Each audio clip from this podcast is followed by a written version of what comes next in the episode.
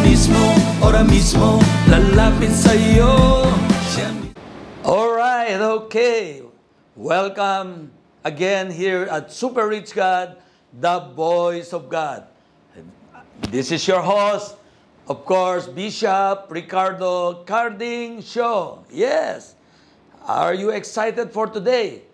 Our title for today message is uh, the damage of broken relationships. What will be the damage of broken relationships? Let's open our Bible in 1 John chapter 2 verse 9 to 11.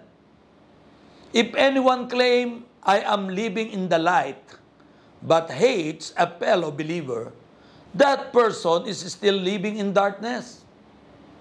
Anyone who loves a fellow believer is living in the light and does not cause others to stumble. But anyone who hates a fellow believers is still living and walking in darkness. Such a person does not know the way to go, having been blinded by the darkness. Let's pray. Our Heavenly Father, Abba Father, Super Rich God, Holy Spirit, Lord Jesus, Son of the Living God. Holy Spirit, we welcome you, Lord. Lord, continuously touch every uh, everyone watching this uh, program. Today, Lord, empower everyone. Give us more wisdom and understanding. And bless the people of God.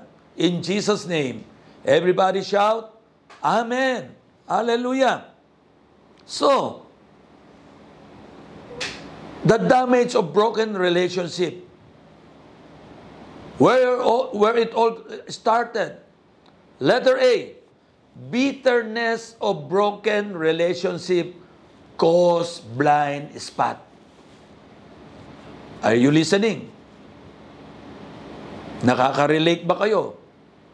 Hope you are relating to what we are talking about today. Bitterness of broken relationship causes blind spot. What is that blind spot? Blind spot, number one, stop us from acting wisely.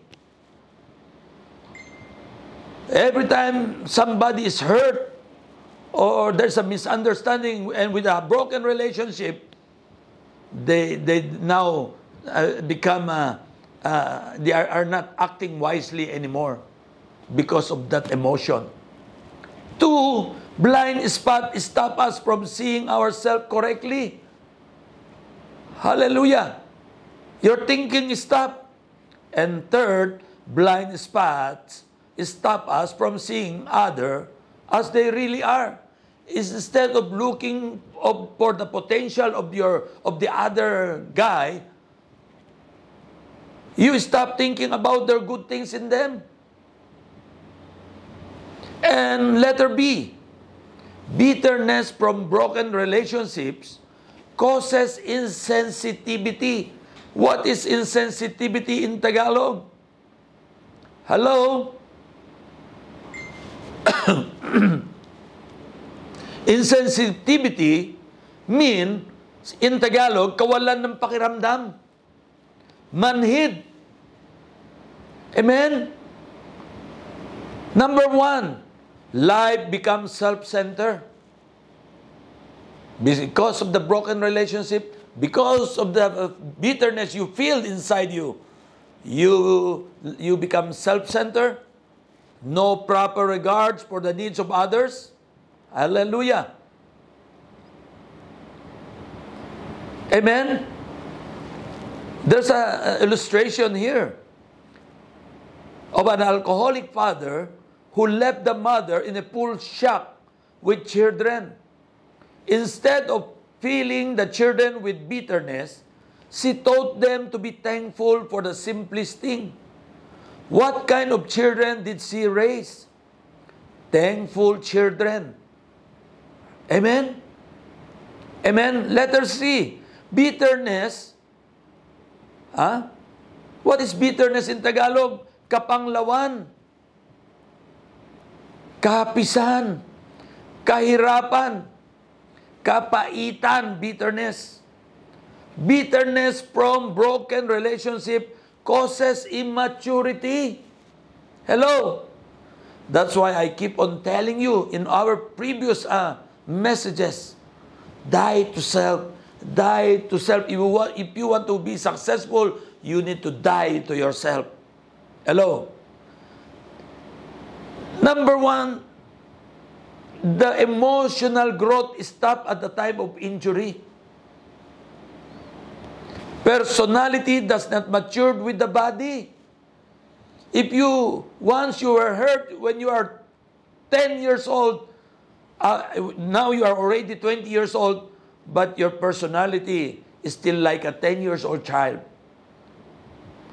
Two, emotional growth resume when healing and release come. That's why I always tell every one of you, forgive one another, love one another, be bygone, be gone. Hello? And letter D, bitterness will make you become like the one you hate. So, be sensitive, be alert, be careful with your heart. Because if that bitterness is still staying in your heart, huh, you will become the one you hate. Remember, in 2 Samuel chapter 13,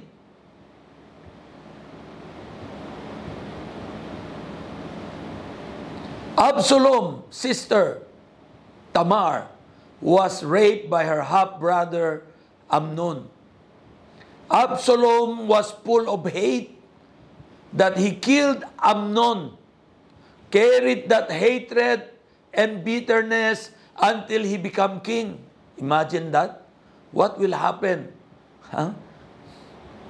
If somebody become a king and he, have, he is full of bitterness. And in Samuel, 2 Samuel 16, 20 to 23, then Absalom turned to Ahithophel and asked him, What should I do next? Ahithophel told him, Go and sleep with your father's concubine. For he has left them here to look after the palace. Then all Israel will know that you have insulted your father beyond hope of reconciliation. And they will throw their support to you. So they set up a tent on the palace roof where everyone could see it. And Absalom doing the same sin, went in and had sex with his father's concubine. Absalom follow Ahithophel advice, just as David had done. For every word Ahithophel spoke seemed as wise as though it has come directly from the mouth of God. Absalom committed incest with his father's wife in public from the palace roof, all because of bitterness. Hallelujah. I hope you understand the message for today. Very simple, very short, but we now uh, have to have a check and balances on our own feelings. Mga minamahal kong kapatid, kung tayo po'y nasaktan ng ating magulang, nasaktan tayo ng ating kapatid sa laman, o ng ating best friend, o ng tao, ng ibang tao, na matapos tulungan mo, ibigay mo lahat para siya ay maging matagumpay. From nothing, naging something. At pagkatapos tung sila ay naging tanyag at nakilala na, nakalimutan ka nila And it hurts you.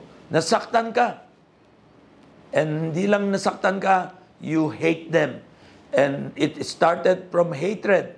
At pagkatapos, naging bitterness. Naging mapait ang naranasan mo. Yan po ang nagiging damage sa atin. Kapag hindi tayo maingat, So ano pong antidote diyan? Die to self. Wala lang. Put yourself in his shoes. Tingnan mo kung ikaw ba'y nasa kanyang posisyon, gagawin mo rin ba yun? At ano ang dapat gawin na solusyon para mawala ang sama ng loob at sa- sakit, pasakit sa puso? Mga kapatid, kapag tayo po ay may bitterness sa puso, nagkakaroon ng blind spot, nagiging self-centered tayo, nagiging selfish na tayo, bahala na kayo, maraming naapektuhan dahil naging makasarili ka na yung dati mong mabuting ugali na palitan ng masamang ugali. Hallelujah! Mga kapatid, tayo magpre-pray. Amen.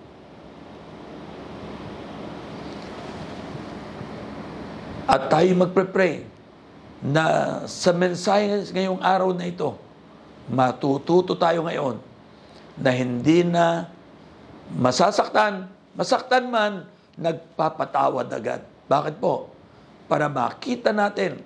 Kaya po ang inyong lingkod na si Bishop Carding, ang tingin ko sa inyong lahat, sa mga close family, relatives, hanggang sa mga close friend, hanggang sa mga nang nakikipag-away sa atin. Ang tingin po natin sa kanila, hindi yung mga pangit ng ginawa nila. Yung pangit, isa lang yan, dalawa. Pero ang tinitingnan ko, yung magagandang ginagawa nila para sa akin, at para sa bayan, at para sa Diyos. Kung ganun po, na aalisin natin ang sugat o hapdi o hapis sa ating puso, ang bitterness, dahil nasaktan tayo, patawarin natin agad sila. At magiging maingat tayo at magiging madali ang pagpunta natin sa ating promised land at mas magiging madali ang pagiging matagumpay natin.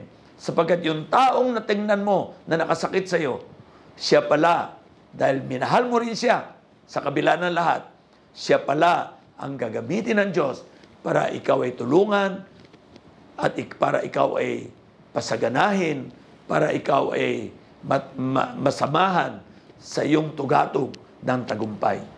Kaya mga minamahal na kapatid, tayo mananalangin, tayo magpre-pray.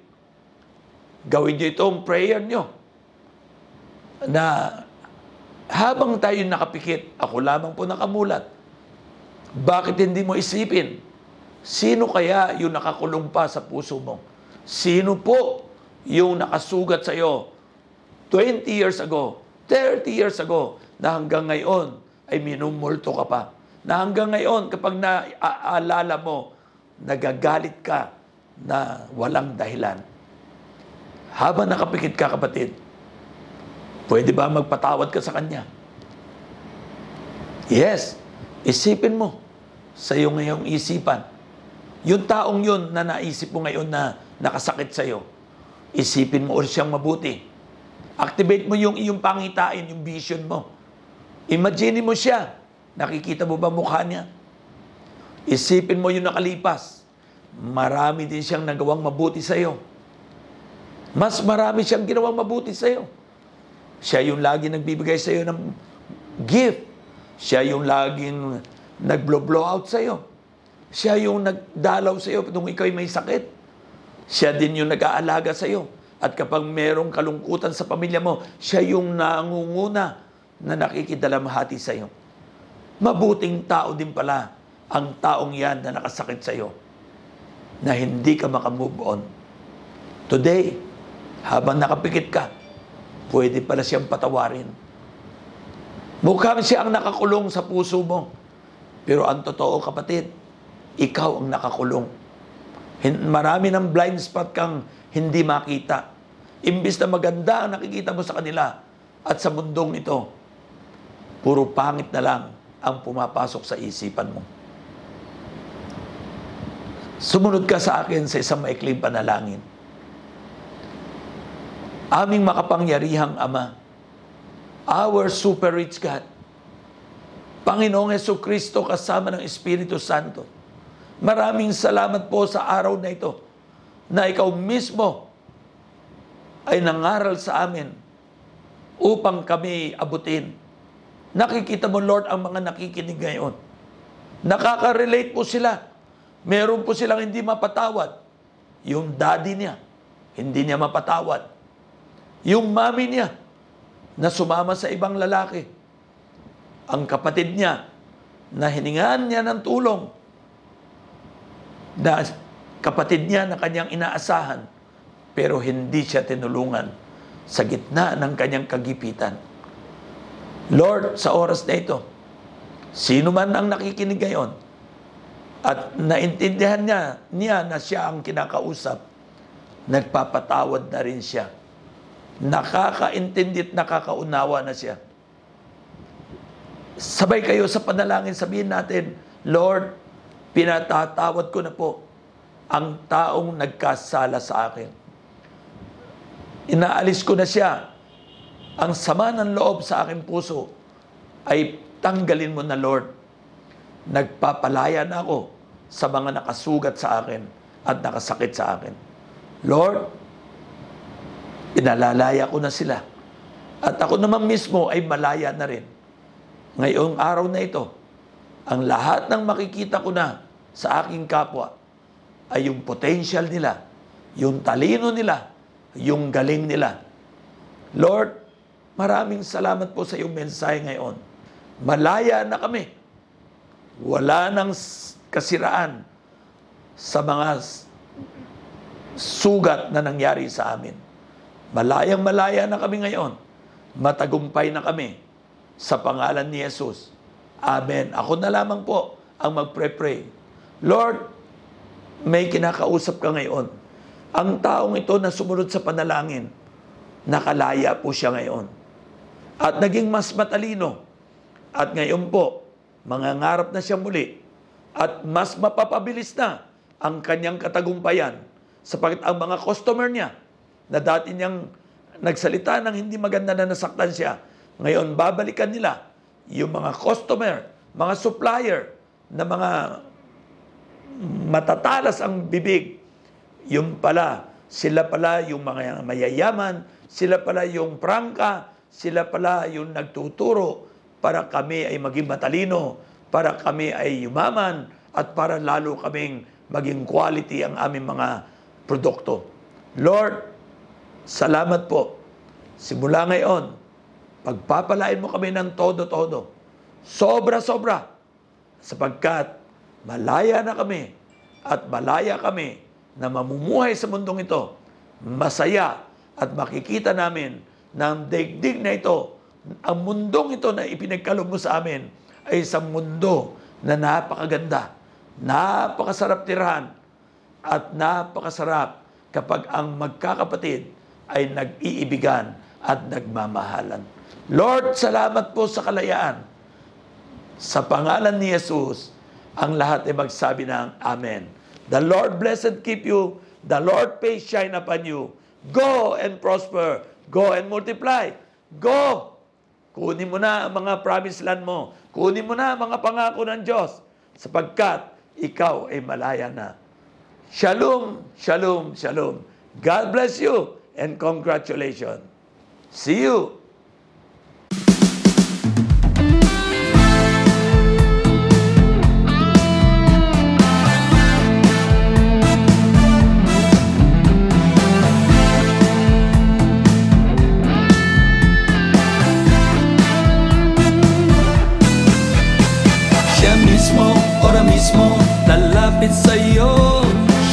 mismo, ora mismo, lalapit sa'yo Siya mismo, ora mismo, lalapit sa'yo